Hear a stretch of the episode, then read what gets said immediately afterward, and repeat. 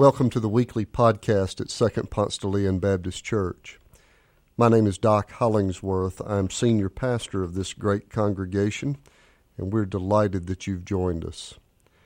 Our prayer for you is that as you listen to this message, you might feel closer to God and closer to God's hope for you.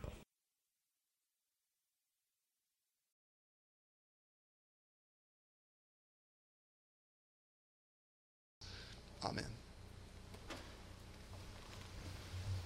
In addition to being one of the great evangelists of the early Christian church and of our faith, the Apostle Paul was also a treasured and cherished mentor. And for those of us who have served under mentorship and have been mentors ourselves, these words from a single chapter in 25 verses in the New Testament from the book of Philemon, they will especially resonate. Listen to the word of God. You can find this passage on page 970. Paul, a prisoner of Jesus Christ, and Timothy, our brother, to Philemon, our dear friend and co-worker, to Aphia, our sister, to Archippus, our fellow soldier, and to the church in your house. Grace to you and peace from God, our Father, and the Lord Jesus Christ. When I remember you in my prayers, I always thank my God, because I hear of your love for all the saints and your faith toward the Lord Jesus. I pray that the sharing of your faith may become effective when you perceive all the good that we may do for Christ. I have indeed received much joy and encouragement from your love, because the hearts of the saints have been refreshed through you, my brother. For this reason, though I am bold enough in Christ to command you to do your duty, yet I would rather appeal to you on the basis of love. And I, Paul, do this as an old man, and now also as a prisoner of Christ Jesus. I'm appealing to you for my child, Onesimus, whose father I have become during my imprisonment. Formerly, he was useless to you, but now he is indeed useful both to you and to me. I am sending him, that is, my own heart, back to you.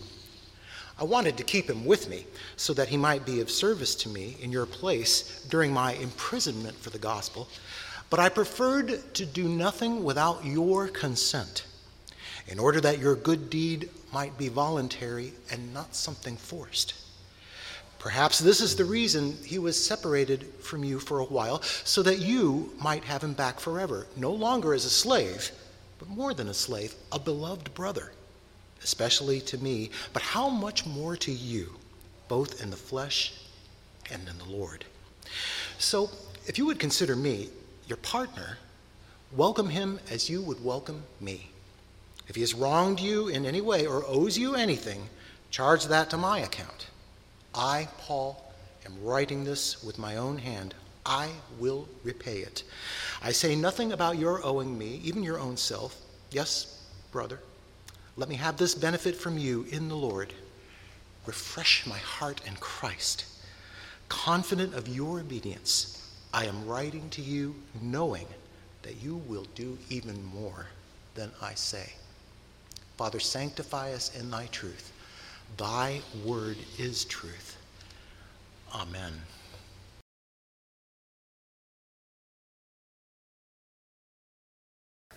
Yeah, settle in, get comfortable. I am preaching an entire book of the New Testament before we leave. You'll be relieved to know it is only 25 verses.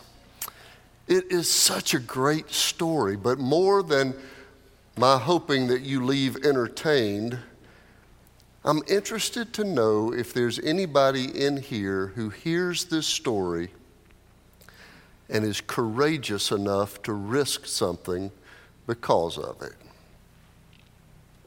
Here's the tale.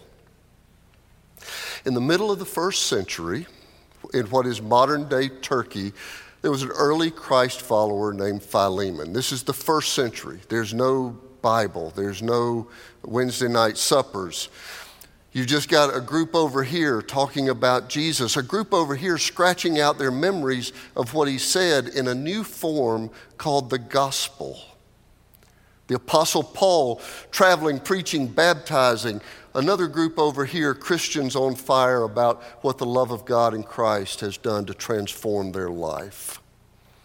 People are telling and teaching and starting churches and setting the woods on fire. And Philemon is one of these new Christ followers living in Colossae, and he was a leader with a pretty good financial portfolio. Philemon had land and slaves and a house big enough to host the local church meetings in his town. Before we go any further, let me say a word about slaves, because you might be asking, how in the world can a good Christ follower have slaves? Well, as Dr. King famously said, the arc of the moral universe is long, but it bends toward justice. And this is the first century. And slavery is an accepted practice of the day. It doesn't make slavery any less reprehensible, but the long arc of the moral universe is still in its infancy at the time.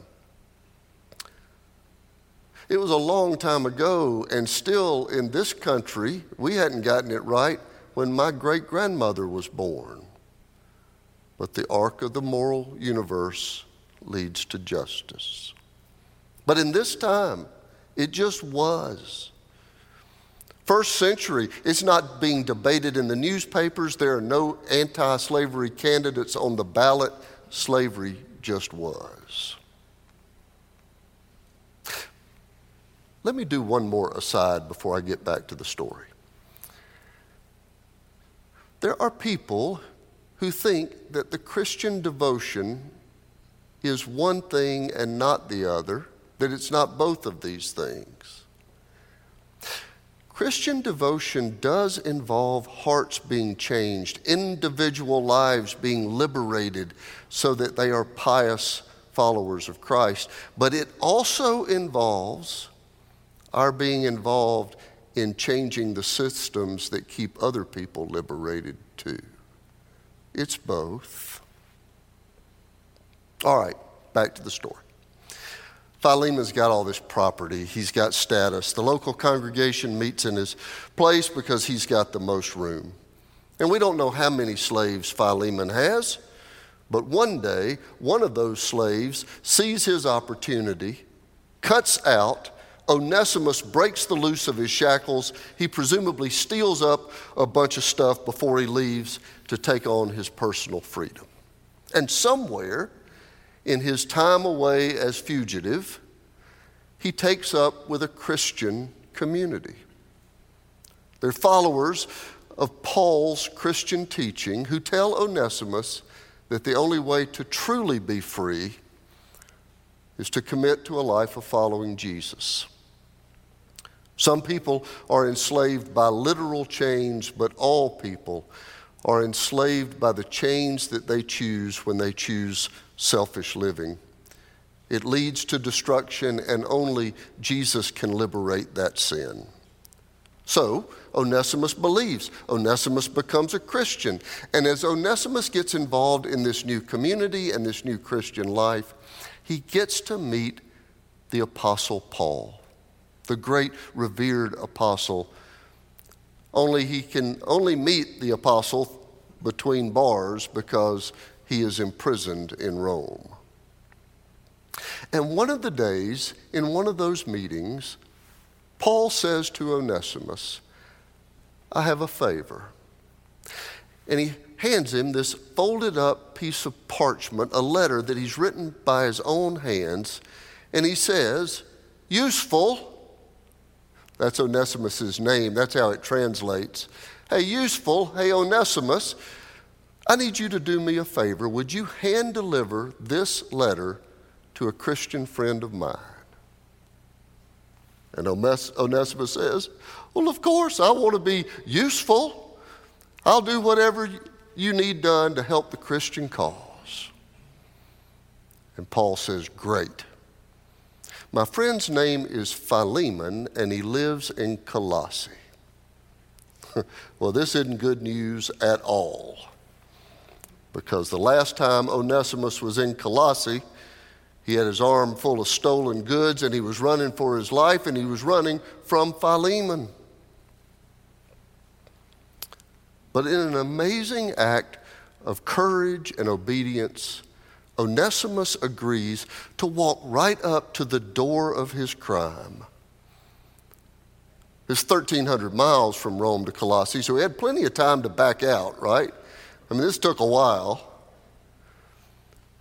But instead, he takes this dangerous walk right into the study with the dark paneling, right up to the guy smoking the cigar behind the big desk. And with trembling hands, he gives him this letter from Paul. Now, let me say this before I get to the letter itself. You might end up changing your mind about Paul before this story's over. I know that Paul is not always a fan favorite. He's the one who never mentions forgiveness. He's the one who tells women to keep quiet and wear veils at the altar. The one that preachers preach from when they think the congregation might be enjoying life a little too much. Paul gets a tough rap. But then there's this. There is this side of Paul that we get to see in this letter, this warm side that we just don't get to see that often. Onesimus is trembling. Philemon opens the letter. Paul says, Philemon, I thank my God always when I pray for you, because I keep hearing about your love of all the saints, your faith in Jesus. And look, I know you owe me, and I could just demand this of you, but I'd rather appeal to you on the basis of love. Here's my favor. I'm appealing to you on behalf of my child, Onesimus. And then there's this cute little turn of phrase. Remember, the name translates useful. Formerly he was useless to you, but now he is indeed Onesimus to you and me. He is indeed useful to you and me. My friend Philemon, receive Onesimus back. But this time no longer as a slave, but as a friend, a beloved brother in Christ. Welcome him as you would welcome me. And if he has wronged you in any way, if he owes you anything, put that on my account. Well, let's be clear about both the law and the expectations here. Onesimus is a slave, property. And the clear expectation in this culture is that he would be punished and made an example so that none of the other field workers would have the wild-haired idea of stealing stuff from the owner and running away. What is expected, what is lawful, is severe, prompt, and public punishment. And instead, Paul said, receive him as if he were me. Make up the spare room for this guy and pull out those fluffy towels that you only pull out when guests are there. That's what I'm expecting. And legend has it that Philemon did just as Paul asked. Legend has it that Philemon's heart changed and that Philemon welcomed a fellow Christ follower that was standing in front of him, and that he went around the big desk and welcomed him in brotherhood. It's amazing. In my office, I have, just above my keyboard for my computer, I have this typed out above the keyboard so I can see it every day. It's a quote from Walter Brueggemann. This is what it says. The central task of ministry is the formation of a community with an alternative, liberated imagination that has the courage and the freedom to act in a different vision and a different perception of reality. That's how I see my work here, by the way, as an agent of love and persuasion and disruption. How do we get past the separation and the news outlets and the Facebook screaming and the national discord and the group dismissal and allow ourselves the liberated imagination that has the courage and the freedom to operate only out of the values of Christ? I might should have underscored this from the outset, but this letter from Paul is written to a leader. You remember in the beginning, Paul mentions others in the introduction because Paul knows the implications of this response. Either way it goes, however Philemon responds, it's going to reverberate across the congregation. This response is going to change things one way or the other, and chances are Philemon's going to do the expected thing, probably will. He's probably going to do what his friend group expects him to do, or what his political party expects him to do, or what the other parents at the soccer game expect him to do. The likely thing is that Philemon is going to act within his rights, an exact retribution from a runaway slave. That's what anybody would do. But Paul has asked this most audacious favor: to see the world through Christian lenses, live with an alternative, liberated imagination, to have the courage and the freedom to act in a different vision. And in my experience, only the most mature Christians are able to pull this off.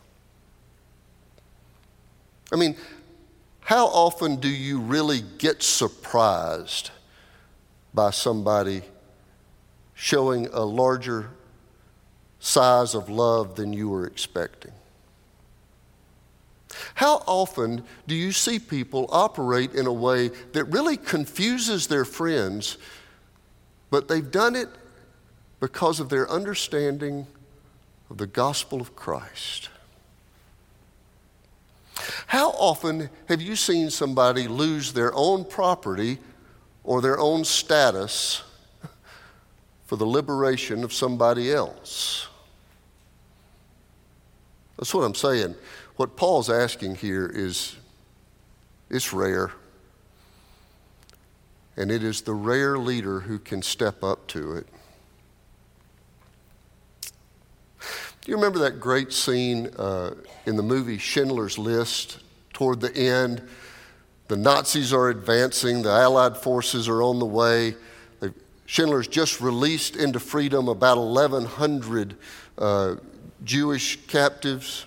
He's preparing to flee himself.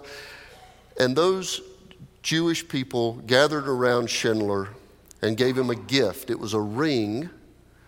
And inside the ring, there was an inscription. The inscription was from the Jewish Talmud, and it said, "Whoever saves one life saves the world entire." That's what happens. One liberated person, one slave, now counted as a brother, one thief who's in the guest room, one outsider who's now an insider, one person liberated changes the entire community. But imagine the risk. Imagine what it was like and the impact it had when Philemon at the end of church one day presented a former slave for membership. I know that most people will continue with us-them relationships. I know that most people will continue to stand up for their rights. And most people will put those people in their place. But once in a blue moon, a liberated Christian leader will make up the guest room for the most unlikely person. And it begins to save the world entire. Now, I know this is an audacious ask of me, but would you pray about becoming one of those liberated leaders who wants more than anything in the world to see somebody else liberated? And would you pray about having the courage to act on it no matter how unpopular it is? Because the moment we transform our lenses into seeing the world the way Christ sees the world will get changed. I told you what I'm up to. I read it. This is a peek behind the curtain.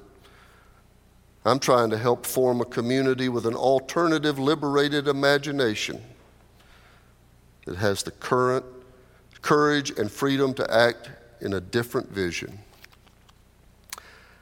And if you want to be a part of a place that's trying to change that kind of vision of the world, to try to see the world differently, to try to treat people with the courage of Christ's liberation, and we invite you to join and be a part of it with us, because this place is trying to liberate one at a time through the love of God in Christ. Let's stand and sing together.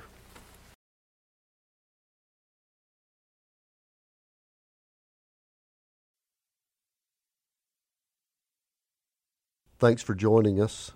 If you live in the Atlanta area or visiting Atlanta, come and worship with us in person on Sundays at Second Ponce de Leon Baptist Church.